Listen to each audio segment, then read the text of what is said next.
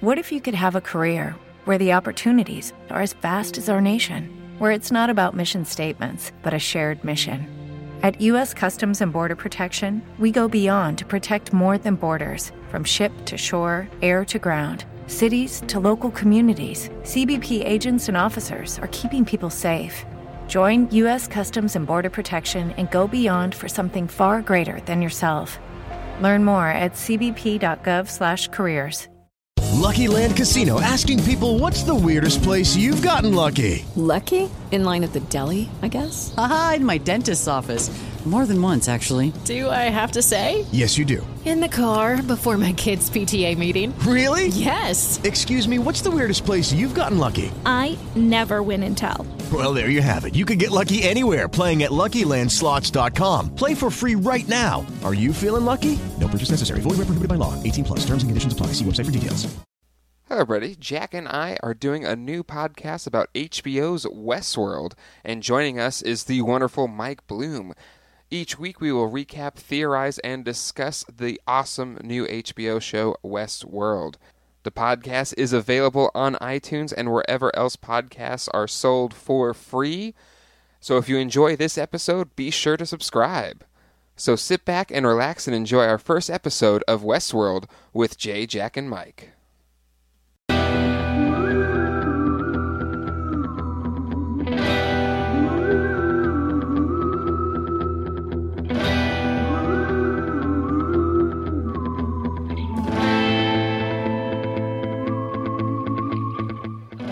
From Raleigh, North Carolina, and New York, New York, it's Westworld with Jay, Jack, and Mike, a podcast dedicated to HBO's Westworld. Each week we will discuss, theorize, and recap each episode. So sit back, relax, and enjoy the show.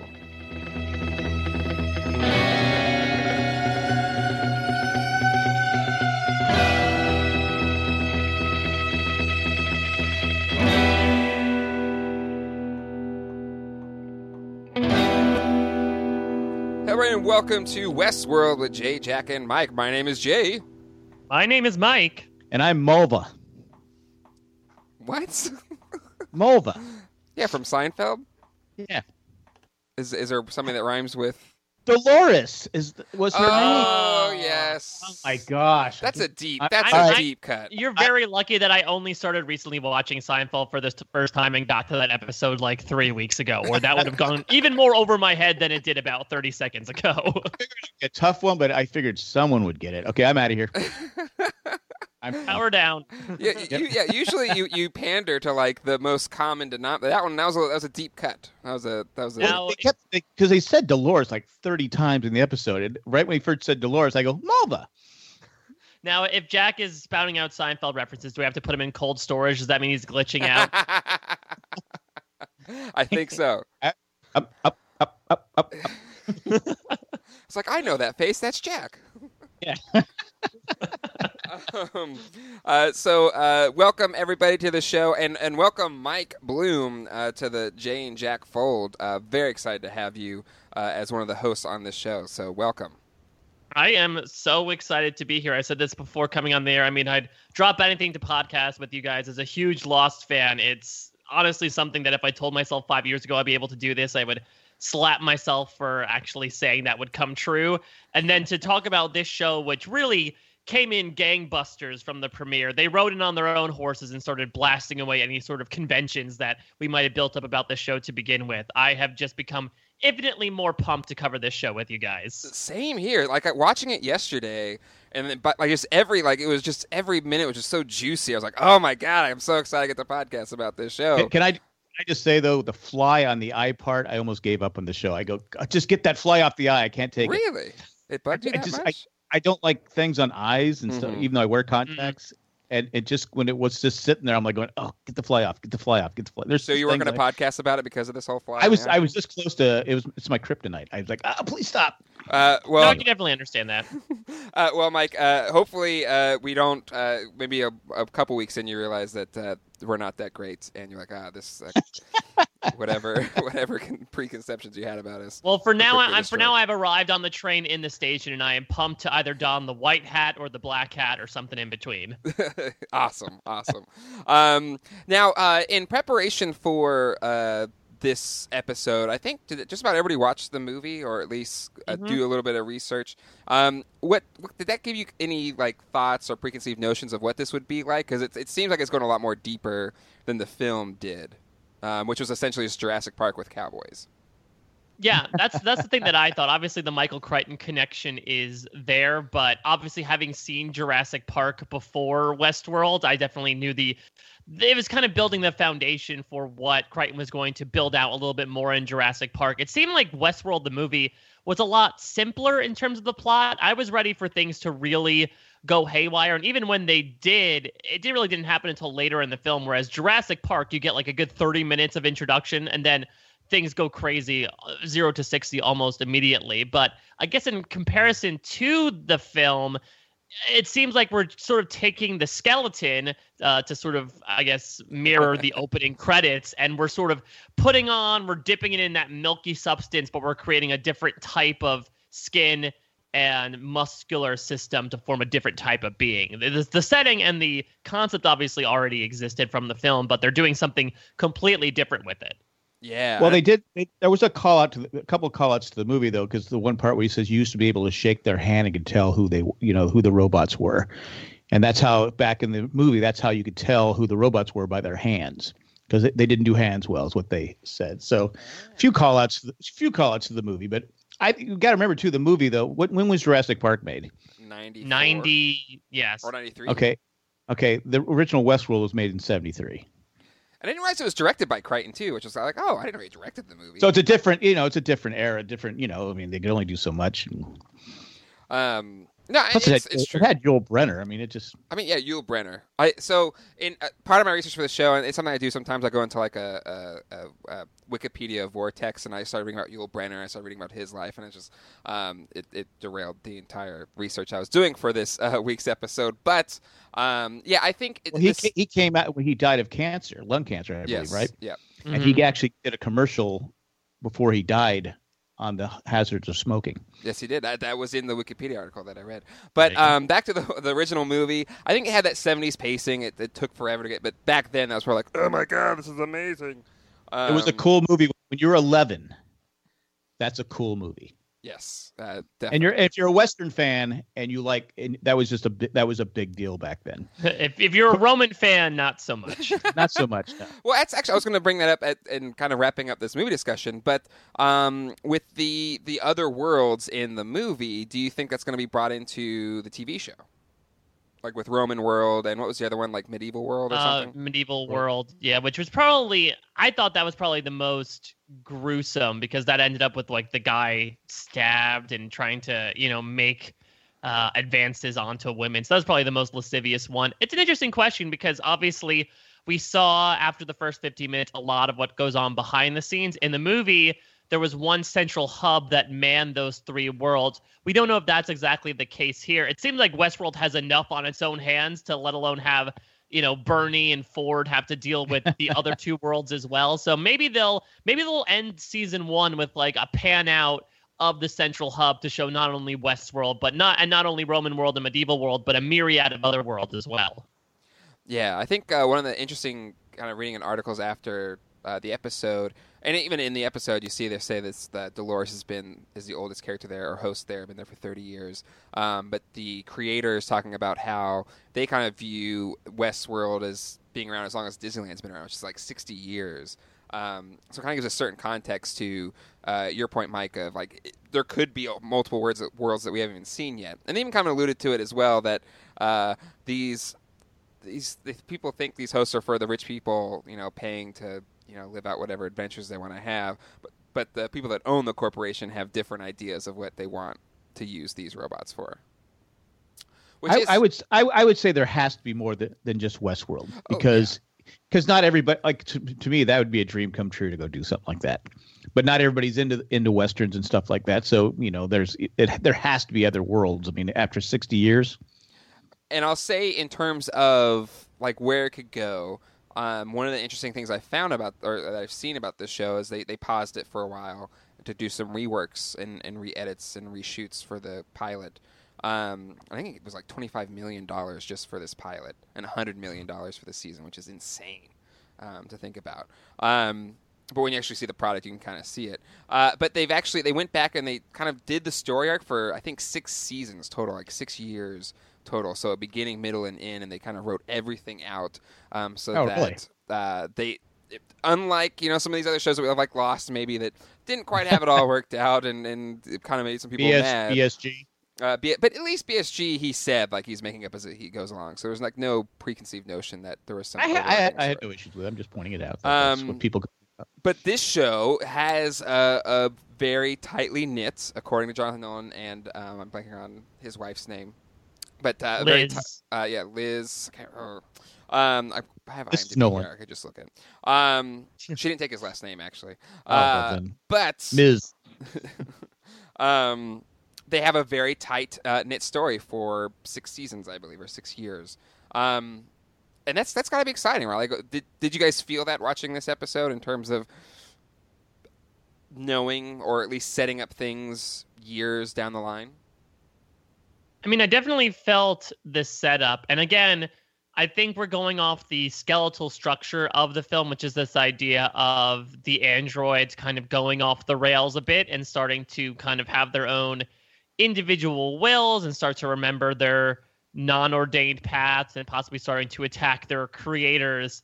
So I think it's definitely there, and obviously they were hinting to it even with the final shot of the first episode. I'll be intrigued to see where we are at the end of the season and whether because they're plotting things out for possibly 60 episodes, are they going to play things a little bit slower or are they going to be much faster and looser? I know before this premiere, there was an interview with the creators where they said, you know, we're not going to do an anthology where a different group of people come to Westworld every season. We're going to keep track with these same group of characters.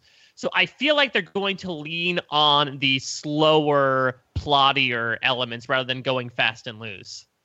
Yeah, I would agree with that. And from what I've heard of reviews of the first few episodes, it seems like it's definitely taking its time, which which I'm I'm perfectly okay with. It's Lisa Joy, by the way, uh, uh, going back and answering that question.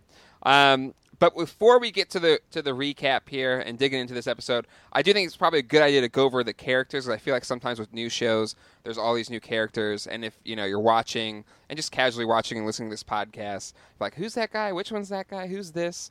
Um, so let's let's do a quick rundown of uh, some of the the main characters here. You guys cool with that? Mm-hmm. Yes. All right. So uh, first up, uh, top billing. I mean, a lot of big actors uh, in this show, but Anthony Hopkins as Dr. Robert Ford, who seems to be the creator or the designer of these robots.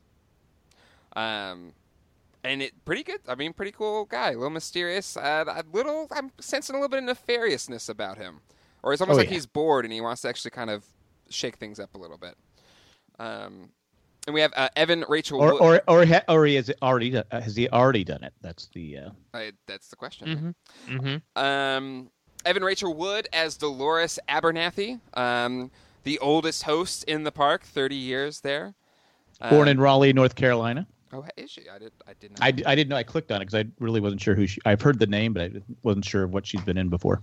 Evan Rachel Wood. Yeah, I remember her. The very first thing I remember seeing her in was Across the Universe, which I don't know if you guys saw that. It was like oh, a musical That that, Beatles used one. Beatles music. Yeah, it was her and oh, Jim Okay. Sturgess. And but I also remember her. She was in The Wrestler. She played Mickey Rourke's daughter. Oh, okay.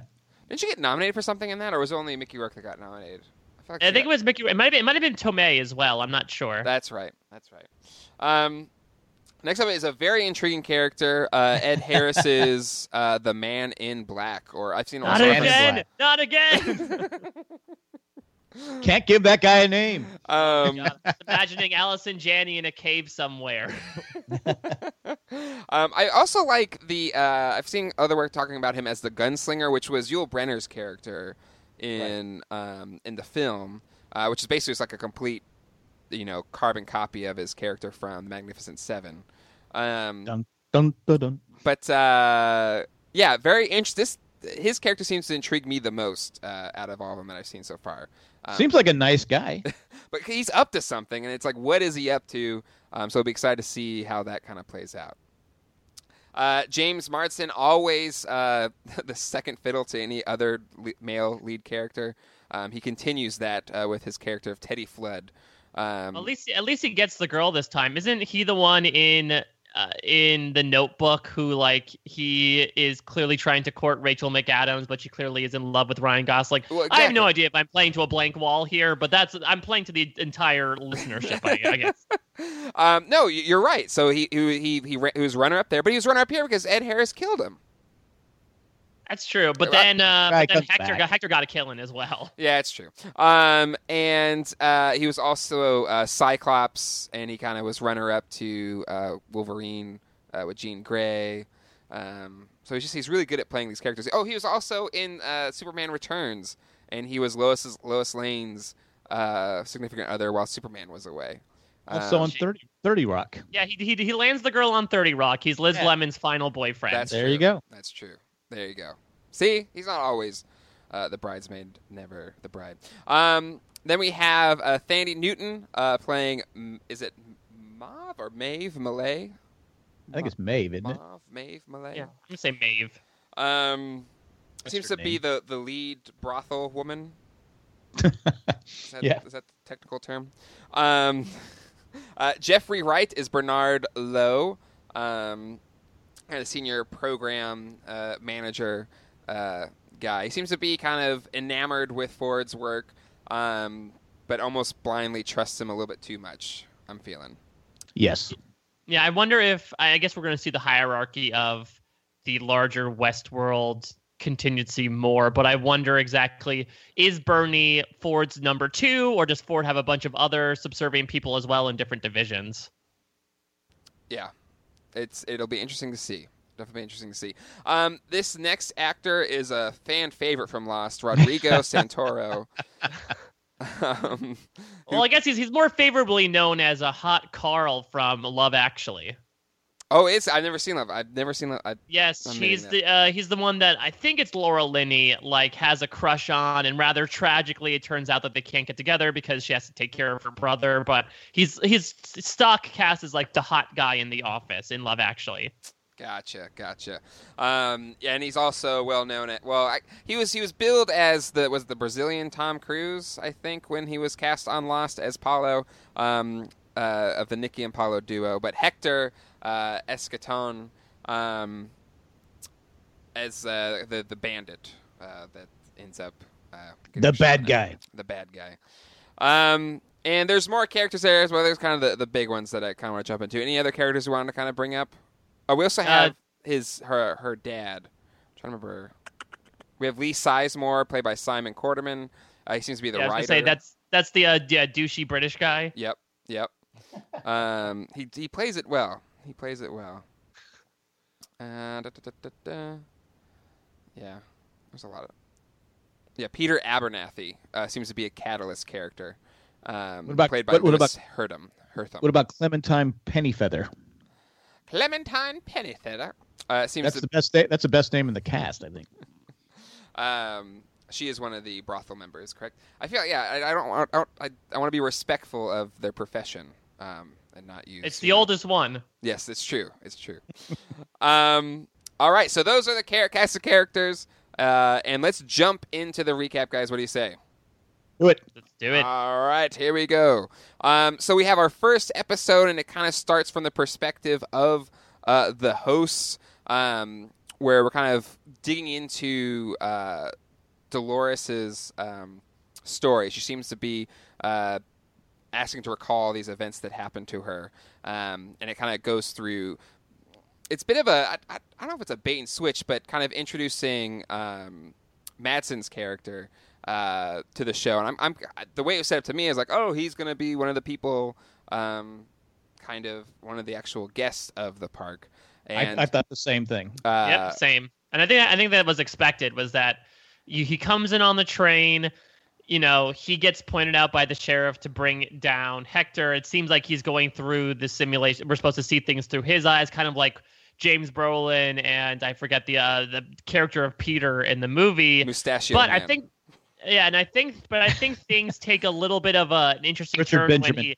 Yeah, that's who it is. Yes, the man with two first names. Uh, Yes. But when he first sees Dolores and Dolores says, You came back, that's probably the first little question mark that gets raised in your head. Because, again, if you know the world of Westworld, you know that these androids get shut down and basically have their memories reestablished every morning so that she wouldn't, in effect, remember who he was unless he was involved in the simulation already. Ah, see, you're a lot. This is why you're on the show because you're a lot smarter than Jack and I. I, I wasn't even thinking that. Well, I was thinking too when he runs into the guy the first time he gets off the train he, and the guy bumps into him. He turns to go for his gun, but then he stops. So it was the guy he ran into one of the one of the visitors because he can't shoot a visitor. Well, he, he he can. It just it's not going to hurt him, right? Because Well, I just say, one but, the. but he, he he reached, he looked, and he goes, "Okay, I can't." Now, see, at first I thought the whole th- time too that he was he was he was real. Mm-hmm. Yes. So, but it Um, would have it would have ruined the surprise that we have, t- you know, when he does get shot. Um, and it's one of the, the, the main differences between the movie and the show is uh, in, in the movie uh, they couldn't shoot uh, the um, guests, right? But here they can still shoot, but for some reason the bullets, the way they hit uh, the visitors, it's almost like a BB gun, or even less than a BB gun. It doesn't really hurt them It doesn't do anything.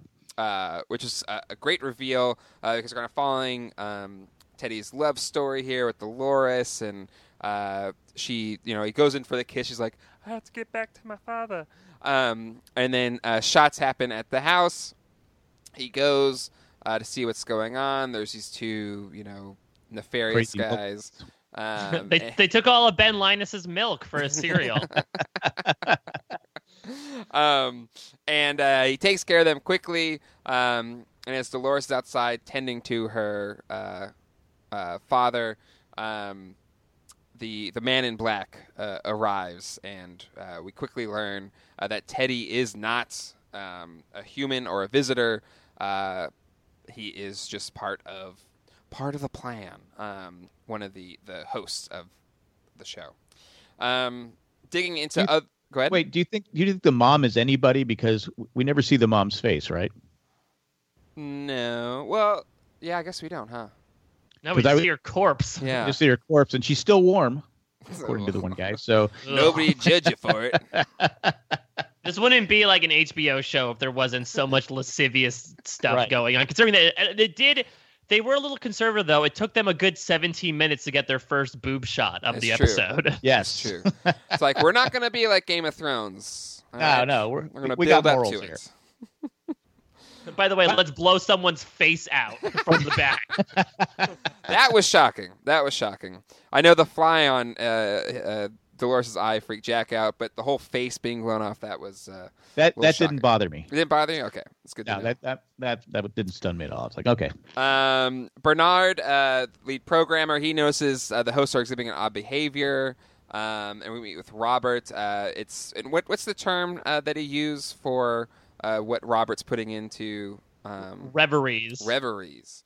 Um, Yeah. So essentially, they are what Robert is doing and what Peter has sort of built out is that uh, Robert is allowing them to, as they're playing through this day over and over and over again, there is sort of a subconscious that builds, even though their memories are being erased. And sort of what the reveries do is a, a higher level of the technology in these androids that allows them to access that subconscious to alter their movements a little bit more to make them look more human. and nothing can nothing wrong can ever come of that. no, No, of course not. Um, so uh, after recent updates, uh, Westworld sheriff malfunctions in uh, a shocking, or not, uh, just even like slightly disturbing fashion. Um, and this is where I got to give credit to like the pacing and directing and just the acting of it. Is as a viewer, I was like, I was so bought into these characters, it didn't seem fake. But when they they started like malfunctioning, uh, like the sheriff, it was like really uh, disturbing or really off-putting in a certain way.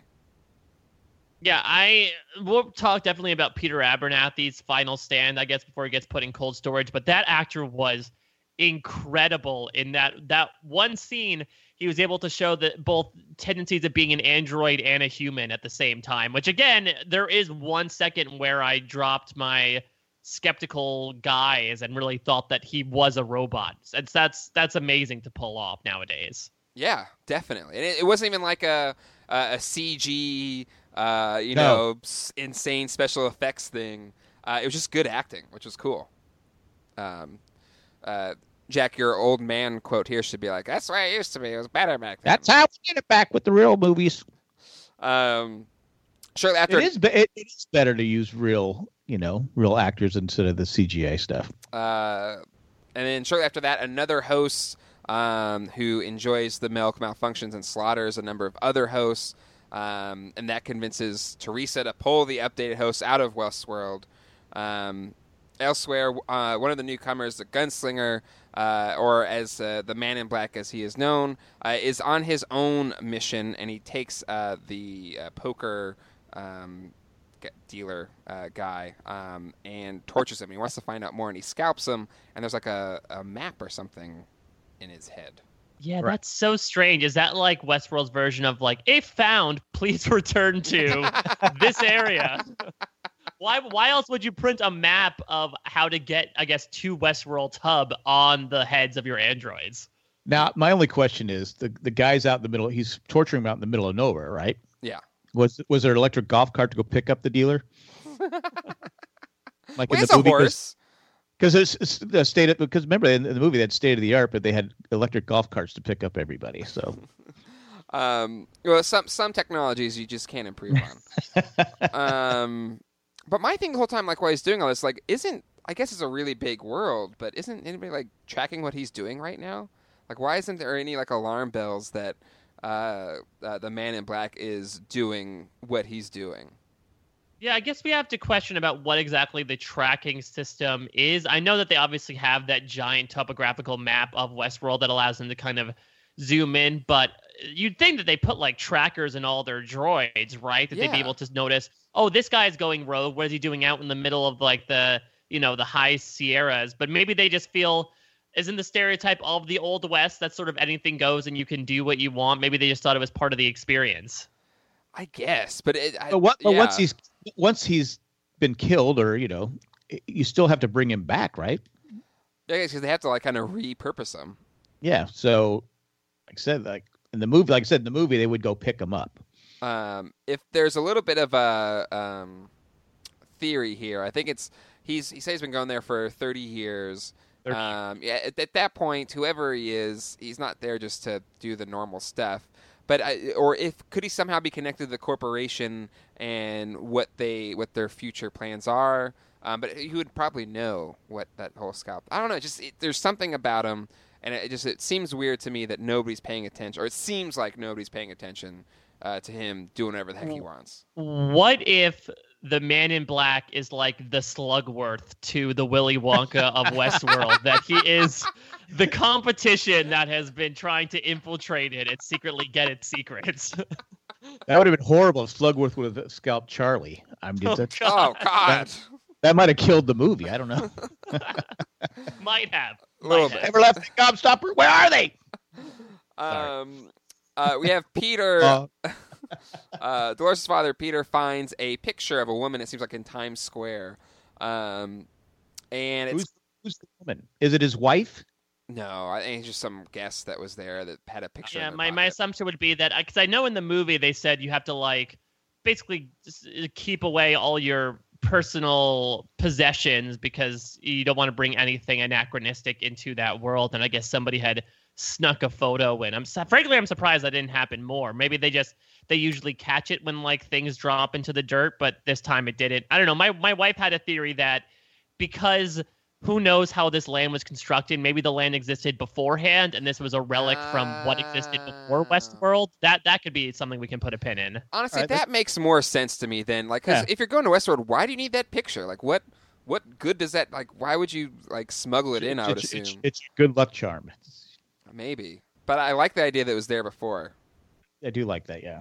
Um, so maybe we should just have your wife on the show with us. It it, Maybe. it, it I messed know. up. I just got. I just boomed myself for my new.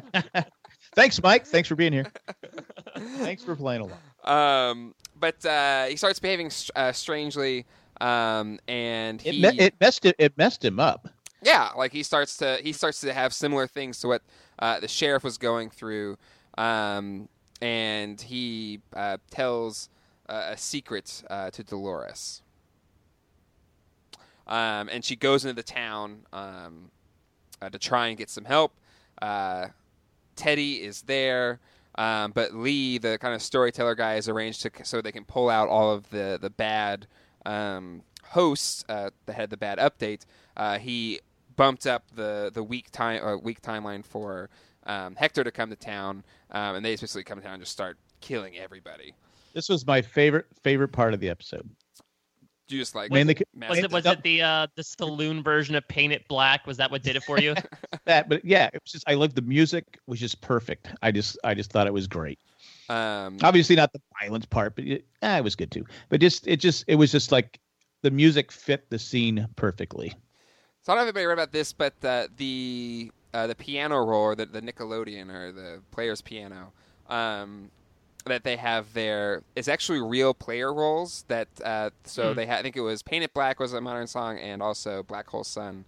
Uh, was Mhm. another one that was there, but they have this company that still makes piano rolls in California, and they actually got those made specifically once they got the rights to the songs.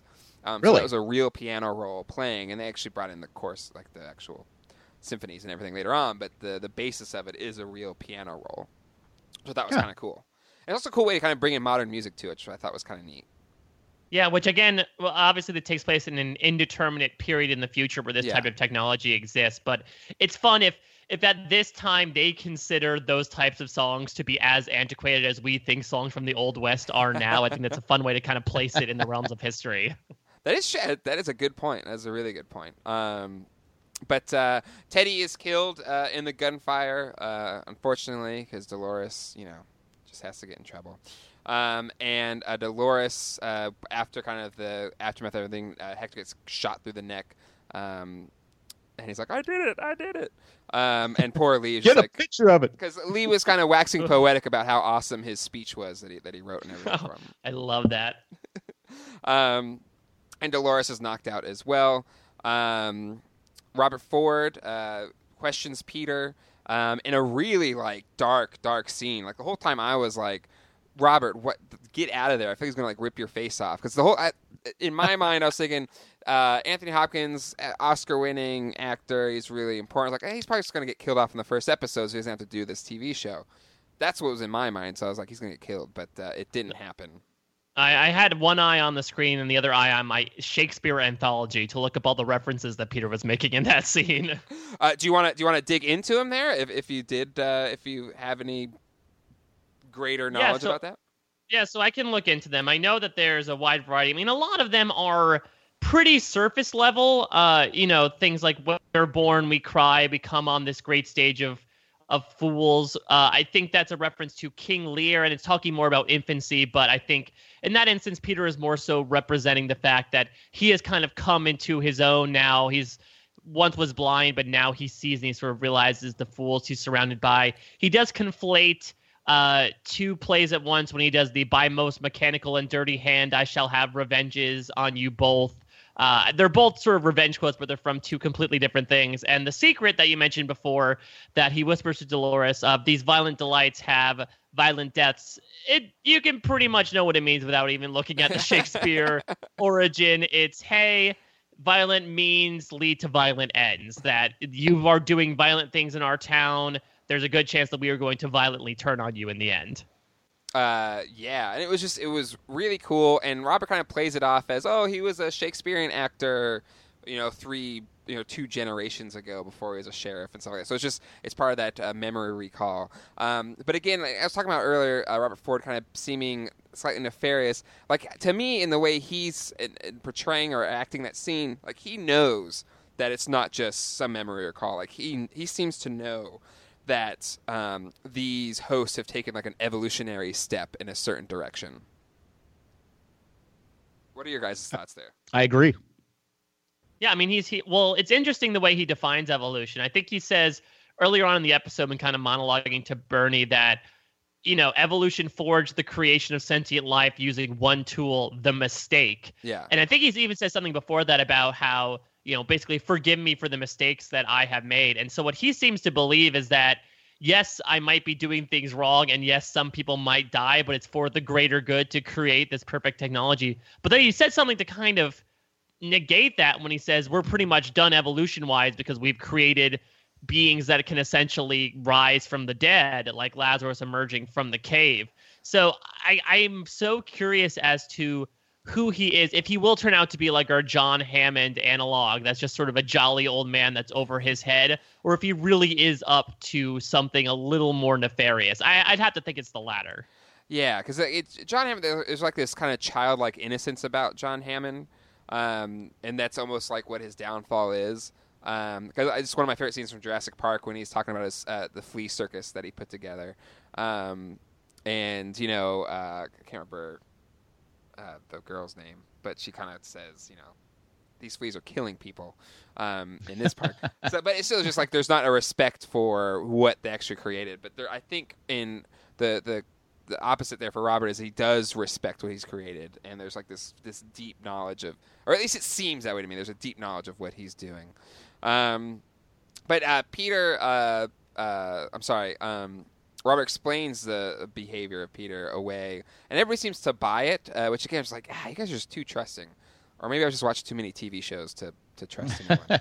um, but Dolores' question uh, by uh, the Westworld peeps, uh, she seems to answer all the questions correctly.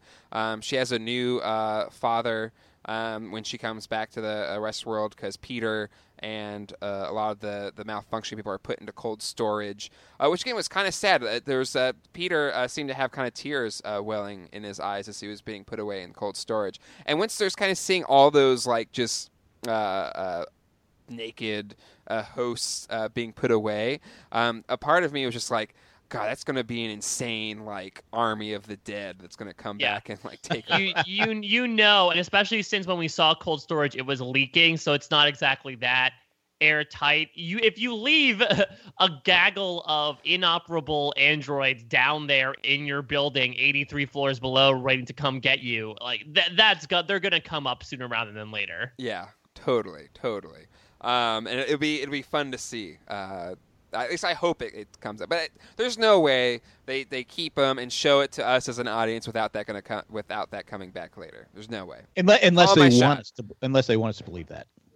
Uh, I don't know, but just it's like that's just so much potential for like a really awesome, you know, action sequence. Uh, it, it would be hard to pass up. Plus, they're spending so much money on this these episodes. They have the money to do it.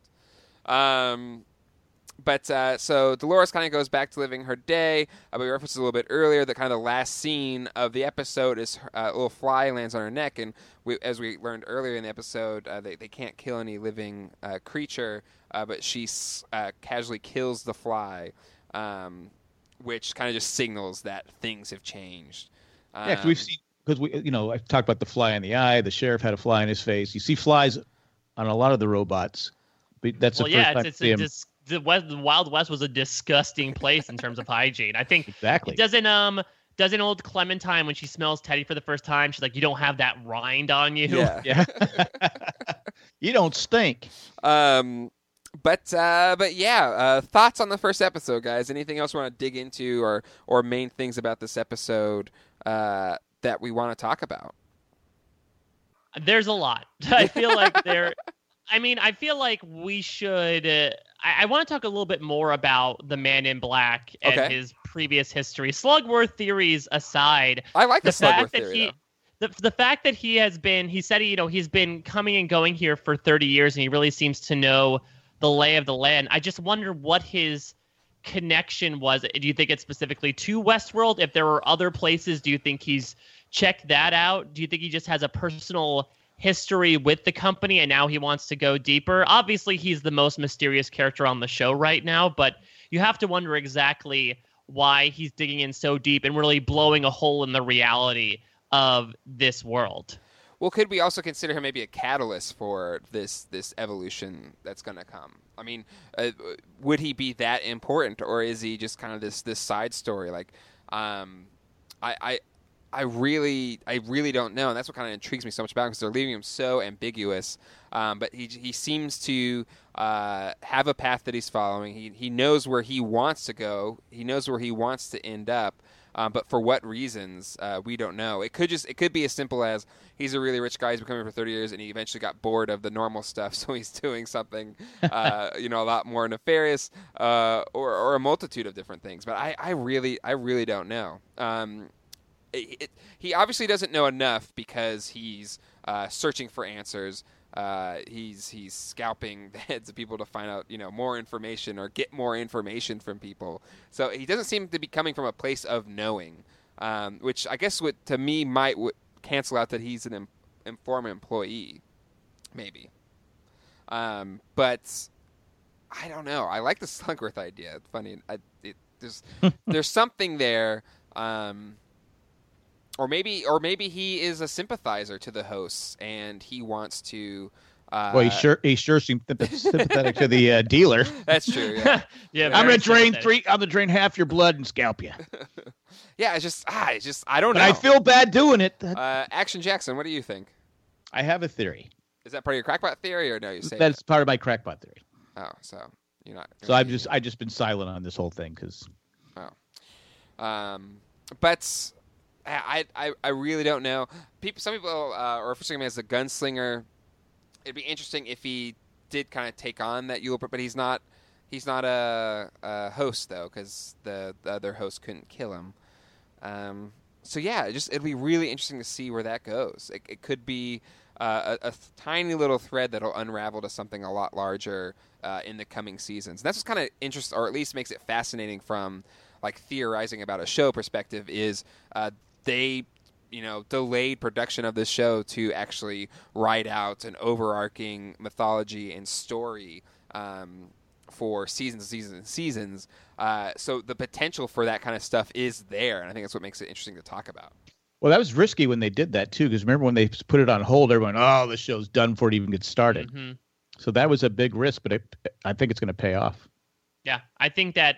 I mean, this premiere really made a splash. A lot of people are talking about it. I think early ratings seem to indicate it's been HBO's biggest premiere since True Detective, which granted was only a few years ago, but I think it's going to be very well talked about. And if it holds its quality, I think it'll definitely be going on for many seasons to come. You bring up an interesting point about the Man in Black possibly being uh, a host sympathizer, and I wonder do you think we're going to see eventually one of the humans, whether it's a guest or whether it's someone in Westworld headquarters, decide to, if there is sort of an android uprising, to side with them and to aid them? And if so, who do you think is probably the most likely to do it from the cast of characters we have right now?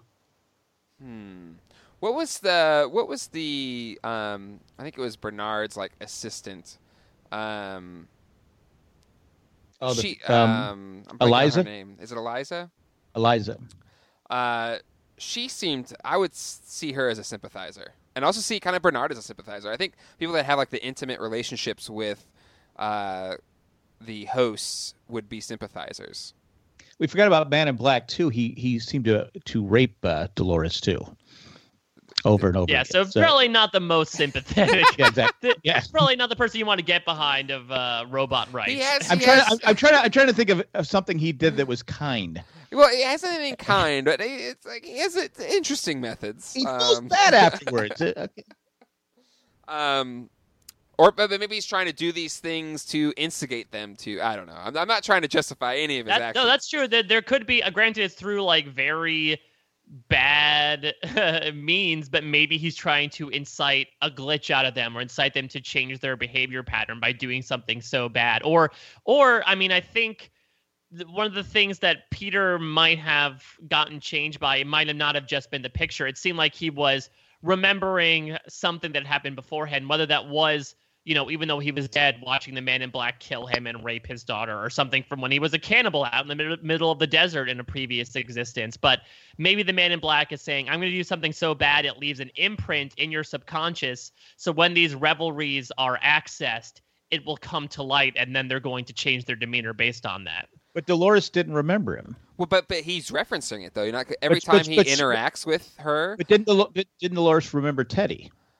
Well, because that was programmed in her to remember That's Teddy. the past. Okay. Yeah, that's okay. the past. But um, but it, his actions are just like, don't you remember? I've been coming here for thirty years. You still don't remember me. Like he's he seems to be instigating or at least c- referencing the fact that you should know me, you should know me, you should know me. Like when he Um, says he hands her the can back. It's sweet like you, and I can't visit you tonight. I have other plans. I Um, gotta I gotta slit some guy's throat. So, it, it it it's a it it goes to that you know uh, uh, uh, the Shakespeare quote of, of violent uh, ends to violent means. Um, but maybe that's just his whole process is uh, to try and instigate some type of uh, mistake or evolutionary step out of them. Remember what's being done to them every single day. Um, again, maybe kind of going around a lot of different ways just to make something or give us uh, some uh, meat uh, to the Man in Black story here, his mysterious background. But it could be it, that could be it. It seems possible. What do you think the chances are? It seems like, granted, Teddy got pretty quickly gunned down by Hector and his gang and his sidekick. I think her name is Armistice. Uh, ironically enough, uh, I think they're going to make a few more appearances, obviously, as the as the days go by and Yeah. they they eventually uh, resuscitate themselves. Do you think the chances are if these if they do eventually rise up against these human hosts, do you think there's a chance that the white hat and the black hat will come together? That these two guys with the sort of lawful man, the prodigal son, and the big bandito might join forces to against their common enemy? Yeah, I think so. Yeah. because there there was like there was even an element to Teddy that you kind of see when he couldn't, uh, uh, you know, kill um, the Man man, in in Black. black. Um, that there was this kind of sense of revenge there, and, and when he came back the next day, it just to me there was this kind of bit of melancholy to the character where he maybe didn't actually know what happened, but it seemed like there was a there was more weight um, on his shoulders the next day after that happened, um, which can kind of con- continues to contribute to, you know, them remembering what's being done to them and them wanting to fight back. And I don't know if you noticed, but in the final montage when it shows the next day, Teddy's sitting in the train. There's a split second where his hand goes over his heart as if he's feeling some sort of phantom pain, and that's where he gotten shot by Hector the day before. Oh, that's good call out. Yeah, it, Nice. it's it's there. It's all being set up, and it'll be really interesting to see how that plays out. Again, it'll just be a horde of old naked robots behind them as they storm the gates. Nobody uh, wants to see that. Get some clothes on first. Did you see? No, you shoot you, it you, you, you know HBO standards. You can have all the boobs you want, but maybe like two or three penises every season. Tops. they they hit their quota when they did that pan out shot of all the naked robots in cold storage. they, they had, a, I think they had a couple at Deadwood. I think, eh, if I remember correctly. No Um, pun intended there. Uh, uh, nicely done, Jack. Um, but any any other things we want to dig in with uh, the Man in Black here? I, I, I like the idea that maybe he's an instigator of some sort to try and incite this revolution. Mm, yeah, I, I'm also thinking a little bit about. Obviously, we only saw what was going on in Westworld behind the scenes about 15 minutes in, but uh, this this this Lee guy, this British douche, the fact that he's like a narrative guy, that he's essentially in charge of writing the storylines for these characters, that's something that just really intrigues me because that's not something that was talked about in the film, but I guess it makes sense, right? You have all Right. these characters, so we, I wonder if I feel like writers love to make meta examples of themselves in their shows whenever they can by bringing in a writer. So I wonder how many times are we going to point to Lee throughout the season and say, I wonder if this reflects what the Westworld writers are feeling right now. That'd be kind of cool. That'd be kind of cool.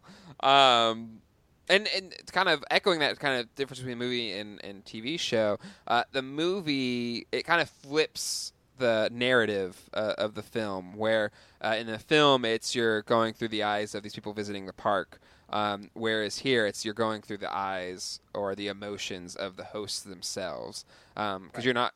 We we expect Teddy to be a visiting person, just kind of like that would make sense for the story, but it's not. He's he's actually one of the hosts.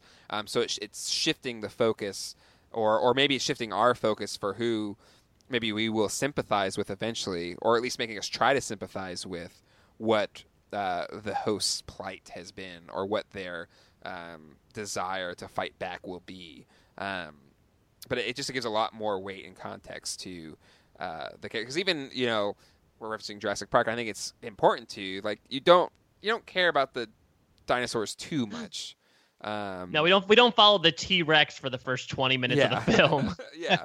Um, but so it's just it's a it's a it's a nice dynamic shift. Um, I think it just gives bigger um, allegorical connotations of like creation, um, which uh, people like uh, Nolan and Abrams, who produced the show, uh, are no stranger to. So it, it, really excited to see how that plays out. Um, other other things we want to dig into. I am. I'm really like Bernard. Uh, I'm a Bernie bro, I guess I'll, I'll say because there's there's Are we already starting like the shipping names and the uh, fan names and everything? We're we're digging exactly into uh, Bernie I bro, like I like stealing, it. I feel like I'm stealing that from someone, but uh, I'll we'll, it'll apply specifically to Westworld. I mean, I, I love Jeffrey Wright as an actor to begin with. Uh, Angels in America is my favorite play, and I love the HBO movie adaptation where he plays a character that I think he won an Emmy for. But he does a great job here. But I love this character because he's also very socially awkward, or I guess so concentrated on his work where I don't know if you guys caught this, where he's talking with his crew, but he stops in the middle of a conversation to point out someone's like facial tic, and it's clear that he wants to incorporate that into his work. It's clearly he's a workaholic. There, I want to put a pin in something where I think it's an offhanded question. Maybe it's um maybe it's one of the hem the Hemsworth bro, the bulky Hemsworth that's in this uh, this TV show. I think it's I think he asked, Hemsworth. Uh, might be Oh, Luke Hemsworth. Sorry, Luke Hemsworth. Luke Hemsworth. Uh, Stubbs. The elder But- Hemsworth, I believe. but he uh he asks Bernie, I think at some point, do you have any kids? And he says no. But there's one establishing shot in one of the Westworld HQ scenes where he's looking at a picture of a child. So I wonder if the no is a lie. Does the no mean he had kids and for some reason they either went away or disappeared? There's a lot to be unlocked, I feel like, with Bernard's personal history and maybe why he connects so much to this project specifically. Yeah, I mean, maybe maybe the, the his child died, um, and the work that he's doing could maybe bring the child back, or maybe he. I don't know. I don't know. Huh. But it's, Maybe. it's a good call out though. Um, but it- there's also just like this kind of um, youthful joy that he brings to his work that he's doing. Like when when he when he points out the reveries and the little thing with the finger, like he's there's this sense of like wonderment uh, in discovering it uh, that is more of the John Hammond kind of approach, where it's just like in in wonderment of the work that's being done, but not uh, being aware of the fact that what are they creating and what could happen with the things that they're creating. And contrast that to the other people that seem to work there outside of Ford who seem to treat this just like a very serious job, you know, oh, or they're begrudgingly saying, oh, we're going to have to rewrite this storyline or, or we're going to have to bring them in. It seems like his coworkers are much more, I wouldn't use the term serious, but they're probably less invested in the minute aspects of the job than Bernie is. Well, it's kind of like what uh, It's Re- Bernie's life. It's not their life. Well, no, it's it's it kind of makes um, the the fantastical mundane, uh, which is one of the things that I think uh, Ghostbusters did well in that you know they're they're best they're actually capturing uh, you know ghosts, uh, but they're making it, It, look it like always it's- comes back to those. It no, always no, comes but, back saying, but they make it look like it's like janitorial work. You know, they're kind of they're smoking and you know had a rough day and they're kind of sick. But they're doing these fantastical things. Um, but it's just like a normal work day, or you know, like anybody has those those days at work where it's like, oh, I gotta do this now. Um, it's that for them. It's very mundane. And if this has been around for sixty some odd years, you could see where the work would become that way for people. Yeah. I do want to point to one more thing which I saw or I noticed was at the very beginning of the episode, back when we think that Teddy is still a human, uh, when he's with Dolores and they're going over this picturesque landscape. Uh, I I might have misappropriated the term. Does she say? Did she point out this lead cow called the Judas cow? Is maybe what it was called. It was the one cow that leads the herd, and you know Teddy asks, "How do they know where to go?" And she says, "Well, there's this one cow that the rest will follow." I wonder if the final shot and that symbol is sort of foreshadowing that Dolores is going to be the Judas cow. That if she's the first Oh, one nice. that's sort of expressing this lack of order or straying from the path a tiny bit, that she might be the one that incites the rest of these characters to follow suit. Ooh, I like that. That's Like a that a good lot. call out. Um, because again, just these these story elements that they're bringing out. That's a that's a really good one to call out. Um, given her stature is, um, because even uh, referencing it, uh, the Hemsworth uh, brother, uh, Luke Hemsworth, his character name is Stubbs. Um, Stubbs. Stubbs. Um, you know, talking about how she's the oldest uh, person there, um, and her being that uh, bastion uh, holder that that uh, ra- raises the charge. So um, that's a very good call out. That's a very very very good call out. Um, Thank you. You're welcome. That's why we're excited to have you on the show because I can't think of these kinds of things. Um, but yeah, uh, awesome, awesome premiere episode. Like, um, it's it's really hard to, to get a good uh, premiere or a good pilot that kind of gets you hook, line, and sinker.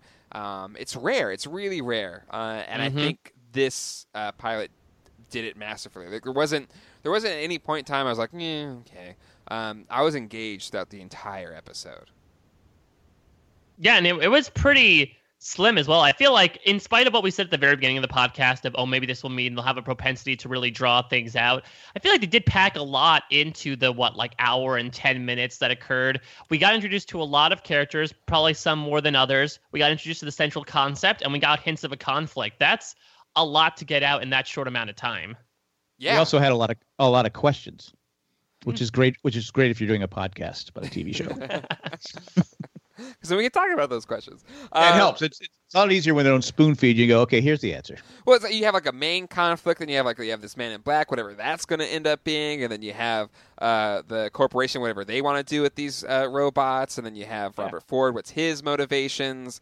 Like, there's just a lot of uh, you know background Machiavellian type stuff going on um, that just presented itself really well in the first episode, um, and it'll be exciting to see where it goes. Um, well, that is what we thought about this episode. It is now time to hear what you guys thought about it. It's time for listener feedback. Uh, gentlemen, what do you say we get into that right now? Yeah. All right, here we go. All right, so uh, if you guys want to send in feedback, the email is as follows. It's westworldjjm at gmail.com. Once again, it's westworldjjm at gmail.com. Uh, you can email us there uh, with any questions, comments, and or theories you might have. You can also give us a phone call at 385 309 0311. Uh, You can call any time, day or night Anytime. Uh, with your uh, questions, comments, and our theories, and we will play them and read them on the show. Um, given this is our first episode, uh, we have one email here, which is kudos that we actually had an email come in before we even said what our contact stuff was. Um, this is from Ethan, and it says, "Hello, hope you guys enjoyed the show like I did. Uh, the Man in Black, Ed Harris, uh, not totally convinced he is not a host. Thoughts?" Interesting. So there's a theory that Oh, Jack, did we just did we just take your crackpot theory? is that your crackpot theory? Just took just took my thunder right out from under me. Thanks, Ethan. Way to go. Um, but uh, First, take- the fir- first email, and he just goes, "You know what? I'm gonna screw his crackpot theory up." Thanks, Ethan. Go ahead. Um, just well, there's a little more to it, but go ahead and finish it, Ethan. Go ahead and just uh, do me in. uh, Mike, what was your thoughts there? I I feel like Teddy right now. exactly. Now you're you're the second fiddle. Now you know what James Marsden does with the majority of his career, Jack. Um, that's wow. There's a lot of there's a lot of a lot in that. I mean, I guess then the question would be, is he a former Westworld host? Is he a host from another world that has sort of broken his way in and has sort of broken ranks? I guess if this goes back to our question of the Man in Black being a host sympathizer, albeit through some very questionable methods to imprint memories onto them, that could be something that lends credence to that theory. yeah, and then I guess the thing is like through time or somehow or some way, did he find a way to not be killable by the by the bullets? That would be the kind of you know maybe that's part of his exploration of scalping these people. You want you want me to finish? You want me to finish his theory? Uh, well, let's, let's no, let's save it for your crackpot well, theory. I just he's he's he's ruined it for me. So well, I just this- uh, then it'll be a quick one. But let's just dig into this before we get into your thoughts. here. um, but uh, but yeah, it'll be interesting to see. You know, in all his explorations, what he's doing. Has he found out a way to um, be immune to uh, the limitations that these other hosts have, which would that would need to happen at some point if these hosts would be able to throw like a full on revolution, right? Yes. Mm. Um, so he has somehow maybe gotten some of the answers and, and could turn on that, but it's it's a really good thought. Again, if we're kind of thinking of him as the gunslinger motif, uh, if we're if if we're bringing in something from the movie, Yul Brynner's character, the gunslinger, um, was like just the, keep adding to Jake. Just keep going. the main antagonist uh, from uh, the the movie. and let's Um, also say Ed Harris is bald. Yul Brynner was bald. That's a connection. I think not. Yul Brynner all, was a all, all bald guys are mean and bad. So Uh, but Yul Brynner was that was a fashion choice. I think he shaved it for The King and I, um, and he's kept it that way because it became his like iconic look. Because he looks he looks angry when he's bald. He looks mean.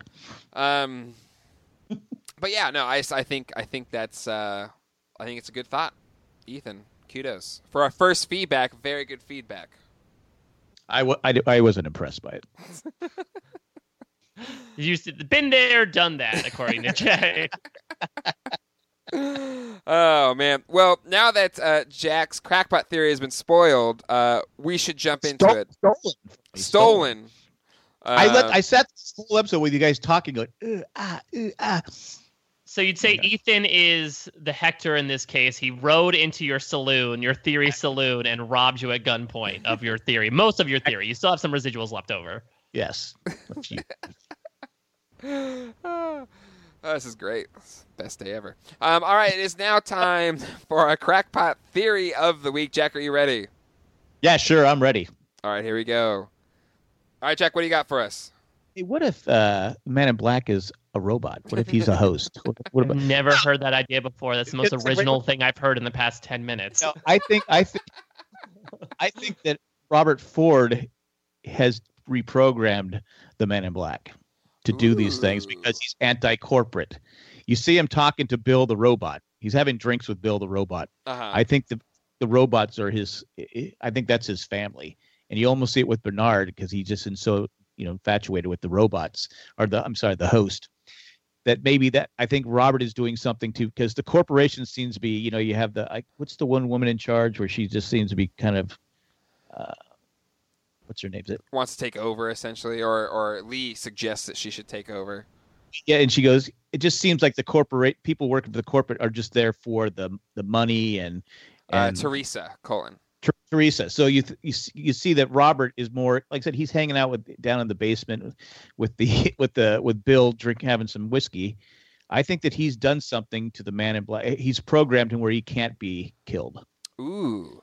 Mm, And- yeah, I, I was I was thinking after hearing Ethan slash your first part of the theory, I thought that if there's a chance that it, he is a robot, that this is sort of the latest experiment from Ford, creating this creature that is entirely self-knowing and knows entirely of what it is and what its function is and how it might function based on that.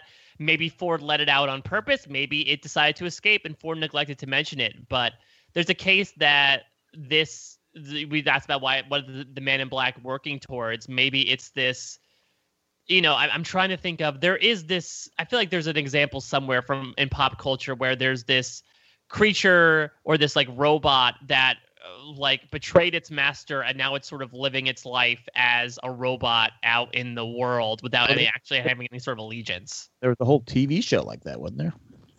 Yeah, maybe. And it, it escapes me right now. I'm sure there are a myriad of examples, but I feel like that's I feel like that if that's true, that's what we might be getting towards is that maybe the man in black is sort of a, a vigilante here. He sort of Yeah. is trying to he's not exactly playing the game as much as he's off doing his own thing. He wants to get deeper into the game, right? That's what he tells the guy Right. that eventually scalps. So maybe he's sort of a rogue agent that was created by Ford, but is now sort of off on his own, knowing that he's a robot and is trying to figure out exactly what that means. Yeah, I can see that. But I, to me, it just it's he was so similar to Yul Brynner's character. The fact that he was wearing black, he just he had that you know stone face where he just kind of you know where he just had that killer look. So I he I, I just I believe one hundred percent that he's a he's a, he's at least a, a former host. Um, but I, I like the idea that he is Robert Ford's agent. Um, but it, it again, there's just so many different ways you could go with like it. said, but- it's Anthony, it's Anthony Hopkins. they just wouldn't bring him in here to be the guy in the basement building these things, right? He, Yeah. he's I, feel, I feel like that would be like a Mal- that would be like Malcolm McDowell instead of uh, Right, instead exactly. of Anthony. no, he's he's too important of an actor to to you know t he he just can't have a small role, unless that's the twist that they're just trying to throw us off. Throw us off the know, scent. That yeah, but I think he I think he him and the Man in Black had some connection somewhere down the line. All right, that's a, that's a good theory. That's a good crack. I, But listen, thanks Ethan, for taking all my thunder, Ethan. no, I, I think you still brought enough to it. I'm, I'm not. Usually, I will be the first to criticize you, but I think you brought enough more to it. All right. All right, okay. um, so that is your.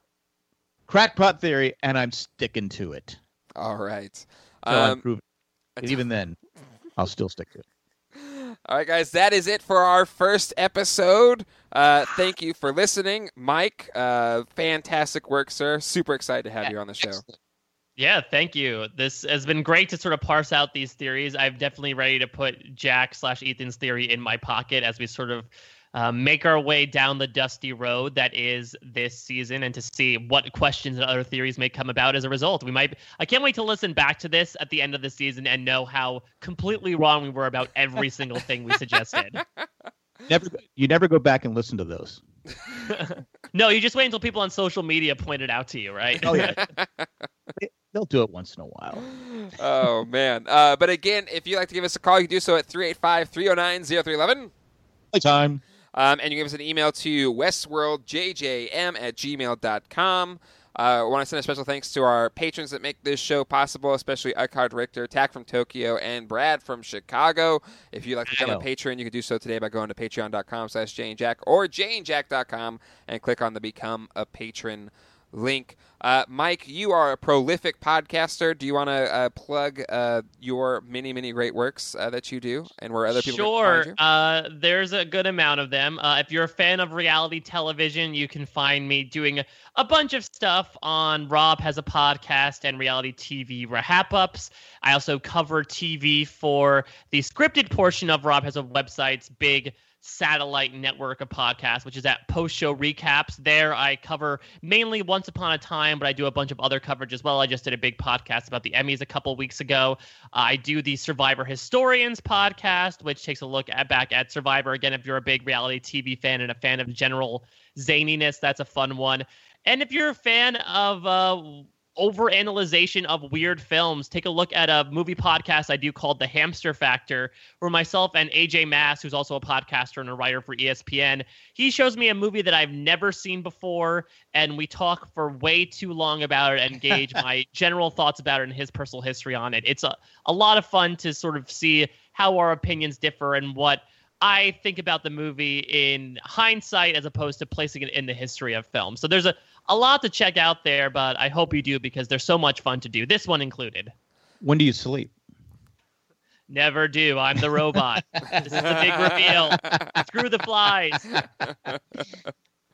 um, and there's also uh, there's also I'm sure there's gonna be a lot of different Westworld podcasts out there. Uh, but uh, from what I understand, um, uh, Joe Pinionated or Joe Garfien uh, and uh, Wigler uh, of the Wiggle Room fame um, is doing one as well. Uh, and I feel like should we say ours is going to be better than theirs? It already is. I guess in the in the metaphoric uh, showdown at the OK podcast corral, we drew first. Uh, but yes, We're, we're, we're Man in Black and they're Teddy. oh, um, but uh, but yes, uh, Joe uh, and Josh, good friends of the show, um, and uh, we'll. I I feel like we got to come up with some way um, to I don't know talk crap about them every single week or have some type of way to compete with them on a weekly basis. I don't know how we're gonna do it. I don't know how we'll get there, but I Oh, feel we'll like we should do out. something. We, we, we have, we have nine more episodes to figure it out, and then hopefully five more seasons after that. Yes. um, uh, but should be a lot of fun. Uh, and uh, I'm really excited to, to talk about this season. Uh, any final words, uh, gentlemen, before we close out the show? Uh, no, I'm just ready to get into a deep sleep. nice, nice. Uh, Action Jackson. I'm just glad I enjoyed the show. because you never you never know when you go in you go in blind. Remember, we've done a few where you go, oh, Mm-hmm. can't wait to podcast about this show. Oh, this show's terrible. What it's it, I don't want to say leftovers like because but the first season was so depressing. It was depressing. It was like, oh, okay, I gotta. But get then second season was like- up The best season of TV ever, so like it, it can't Yeah. balance itself out. But um, no, yeah, I agreed. It's this you never know with a new show. it's no but V. That's all I'm gonna say. it's no V. Um, but yeah. Um, all right, guys. Well, that is it for our first episode. We will see you next week uh, after the second episode. Uh, definitely get in your feedback. Love to discuss the show with you as well. Until then, hasta luego and goodbye. Bye. Judy was boring. Hello. Then Judy discovered ChumbaCasino.com. It's my little escape. Now Judy's the life of the party. Oh, baby, Mama's bringing home the bacon. Whoa, take it easy, Judy. The Chumba life is for everybody. So go to ChumbaCasino.com and play over 100 casino-style games. Join today and play for free for your chance to redeem some serious prizes. ChumbaCasino.com. No purchase necessary. Void where prohibited by law. 18 plus terms and conditions apply. See website for details. Hey guys, it is Ryan. I'm not sure if you know this about me, but I'm a bit of a fun fanatic when I can. I like to work, but I like fun too. It's a thing. And now the truth is out there. I can tell you about my favorite place to have fun. Chumba Casino. They have hundreds of social casino style games to choose from with new games released each week. You can play for free anytime, anywhere and each day brings a new chance to collect daily bonuses. So join me in the fun. Sign up now at ChumbaCasino.com. No purchase necessary. Group. Void where prohibited by law. See terms and conditions. 18 plus.